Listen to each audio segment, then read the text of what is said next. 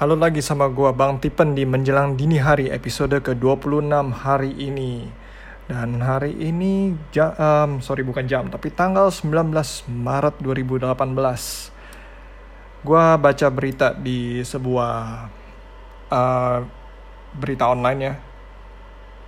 Uh, di hari hari ini hari wait wait beritanya di tanggal 17 Maret 2018. Ini website namanya Washington Examiner. Um, berita dalam bahasa Inggris dan ini lumayan shocking waktu gue ketemu beritanya. Headline-nya dong, Edward Snowden. Tahu kan Edward Snowden yang bekas uh, NSA, sebuah NSA itu National Security Agency itu ibarat apa ya di sini ya? Kayak apa ya? NSA sama FBI sama sih nggak sih? Gue juga kurang tahu sebenarnya. Tapi si Edward Snowden ini dia bilang Facebook is a surveillance company rebranded as social media. Jadi Facebook adalah sebuah perusahaan mata-mata yang men membranding dirinya sendiri sebagai sebuah media sosial. Oke, langsung gue klik dong. Lalu gue baca. Jadi sebenarnya uh, cerita ini dimulai dari si Facebook menuduh sebuah perusahaan yang namanya uh, apa ini namanya? Cambridge Analytica. Sebuah perusahaan data analisis yang waktu itu kerja untuk mengkampanyekan si Trump ya Donald Trump waktu pemilu kemarin itu. Jadi mereka yang analisa analisa data dari uh, ya intinya dari media sosial dan segala macam ya. Cuman utamanya mungkin yang dipermasalahkan Facebook itu dari media sosialnya dari platform Facebook sendiri. So dia uh, Facebook itu mengsuspend Cambridge Analytica uh, dengan menuduh soalnya perusahaan ini nggak men nggak mendilit datanya yang tadinya mereka udah ambil harvest data dari Facebook pengguna-pengguna Facebook terus mereka nggak ngedelete um, tapi si Snowden sendiri bilang kayak bisnis uh, ini gue translate ya dari bahasa Inggris. Jadi Edward Snowden nge-tweet tulisnya semua bisnis yang membuat uang dengan cara men mengkolek dan menjual rekor-rekor pribadi dari orang-orang yang mereka daftar di platform itu bisa dibilang sebuah perusahaan mata-mata. Tapi mereka menamakan merebranding namanya sebagai media sosial. Itu sebenarnya penipuan yang paling sukses setelah uh, setelah penamaan ulang departemen perang menjadi departemen pertahanan. Jadi mungkin zaman dulu namanya Kementerian Perang itu ada berubah nama menjadi Kementerian Pertahanan yang sekarang kan umum banget kan dipakai kan Minister of Defense, Department of Defense ya. Jadi uh, di berita ini si Snowden aja bilang ya Facebook itu membuat uang dari mengeksploitasi dan menjual detail-detail yang sangat pribadi dari jutaan user mereka. Jadi mereka itu bukan bukanlah kalau dalam kasus ini mereka itu Facebook itu bukan korban. Data-data itu bukan korban, tapi mereka adalah uh, apa namanya? Accomplice. Accomplice itu uh, ibarat teman tem, uh, partner in crime-nya gitu. Partner in crime-nya.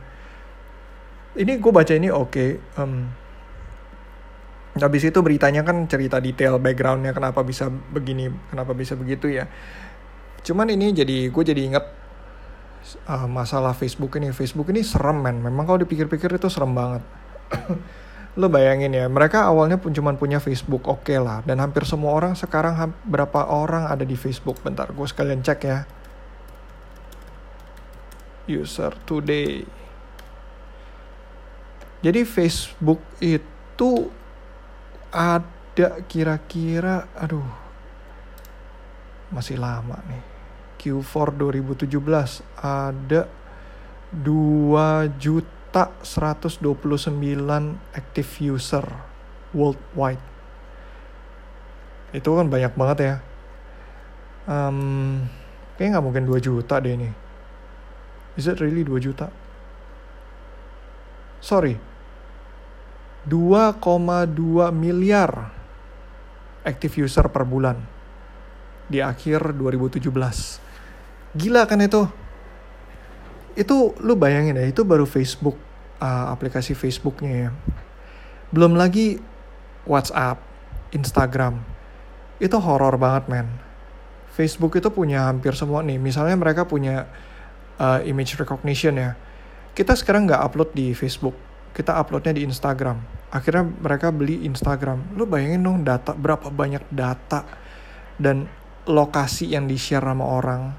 Facebook itu sempat punya ini loh, mereka sempat mau bikin kayak Foursquare Foursquare gitu kan, jadi kayak location based data. Lu bayangin berapa banyak data yang mereka punya dari kita. Dan setelah itu, waktu dia beli WhatsApp, makanya itu semua orang pada teriak karena sekarang nggak cuman foto yang mereka upload sekarang tuh mereka punya uh, conversation kita gitu di servernya mereka walaupun bilangnya end to end encryption gitu tapi nggak mungkin ya mereka pasti punya encryption key-nya whatever it is gitu. Facebook punya lah itu. Mereka bisa akses. Mereka yang bikin kok gitu walaupun dengan encryption sebagaimana yang mereka mengakui nggak mungkin nggak bisa akses.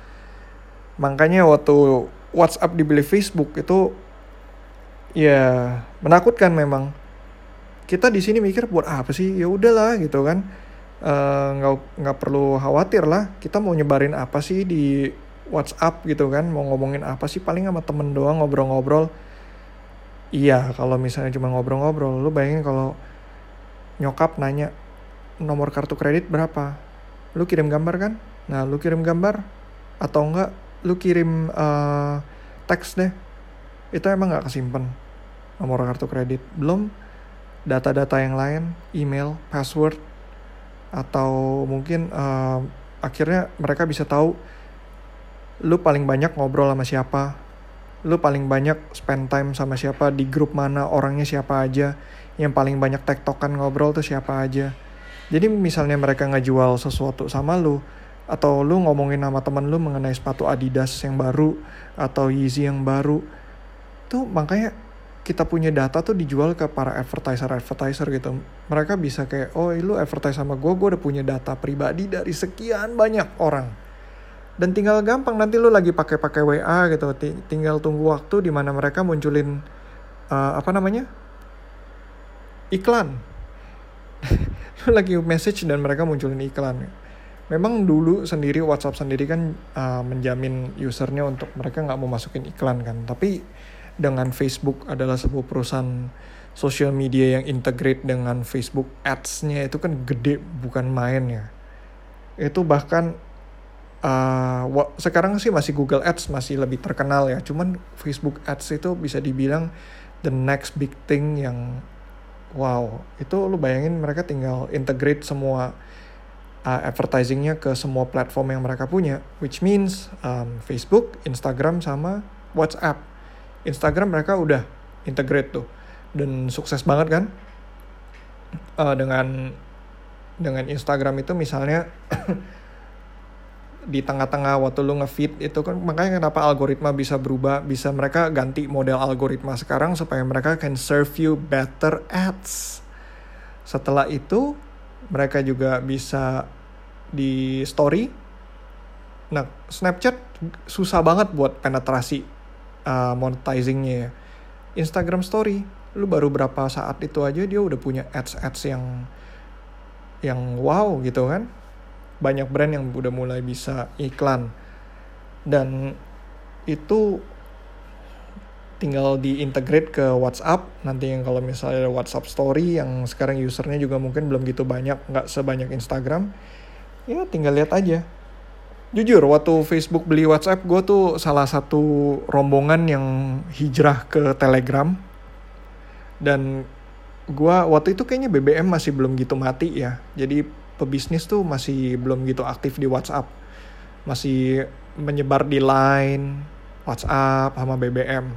Nah waktu itu gue hijrah ke Telegram dan gue bener-bener nyoba narik temen gue satu-satu. Ayo pindah Telegram, pindah Telegram dan beneran gue narik narik. Kayak gue sampai bilang sampai gue delete WA gue gue nggak ada di WA gue adanya di Telegram. Kalau mau nyari gue kalau nggak di Telegram di Line atau nggak Facebook Messenger gitu nyarinya. Waktu uh, istilahnya ya di Facebook Messenger buat teman-teman kan. So setelah itu tapi emang orang males males pindah. Mereka semua stay di WA dan apalagi waktu BB, WA udah nggak bisa dipakai di BB dan banyak makin banyak orang pindah dari BBM ke WA bisnis semua pakai WA sekarang. Kayaknya udah udah udah nggak ada harapan sih. Ya udah akhirnya semua pakai WA semua balik pakai WA ya. Sekarang sih masih baik-baik aja but we'll see. We'll see later on. Scary man. Oke okay, ini akhir dari episode ini. Uh, terima kasih buat udah uh, buat kalian yang udah pada ngedengerin uh, gue Bang Tipen dan kalau mau nyari gue bisa di @bangtipen di Twitter atau Instagram See, I even have another Instagram account. Terus um, mau email juga bisa di menjelang dini hari at outlook.com. Lalu gue mau promo sedikit nih ada grup line di line ya line square cari podcast Indonesia buat kalian yang suka sama podcast penikmat podcast pendengar podcast ataupun podcaster bisa join di komunitas kita. Itu podcast Indonesia isinya banyak. Ada Bang Rane dari Suara Rane, ada Fajar dari Suara FM, lalu ada si Buluk dan Hap dari podcast Pojokan, terus ada Yori dari Celoteh Yori, ada Iqbal Haryadi dari Subjective Talk, ada Vincent dan Amel dari Postinor, lalu ada Randy dari Besok Senin. Wah gila banyak banget men, gue udah nyebut berapa banyak ya. Nah, terus uh, and many more lah intinya. Jadi tinggal cari aja di Line Square Podcast Indonesia. Nanti kalian ketemu dengan member sekarang udah ada 200-an, so cari yang paling banyak aja dan join that one. Oke, okay? so I'll see you, uh, not I'll see you, but talk to you soon. Bye-bye.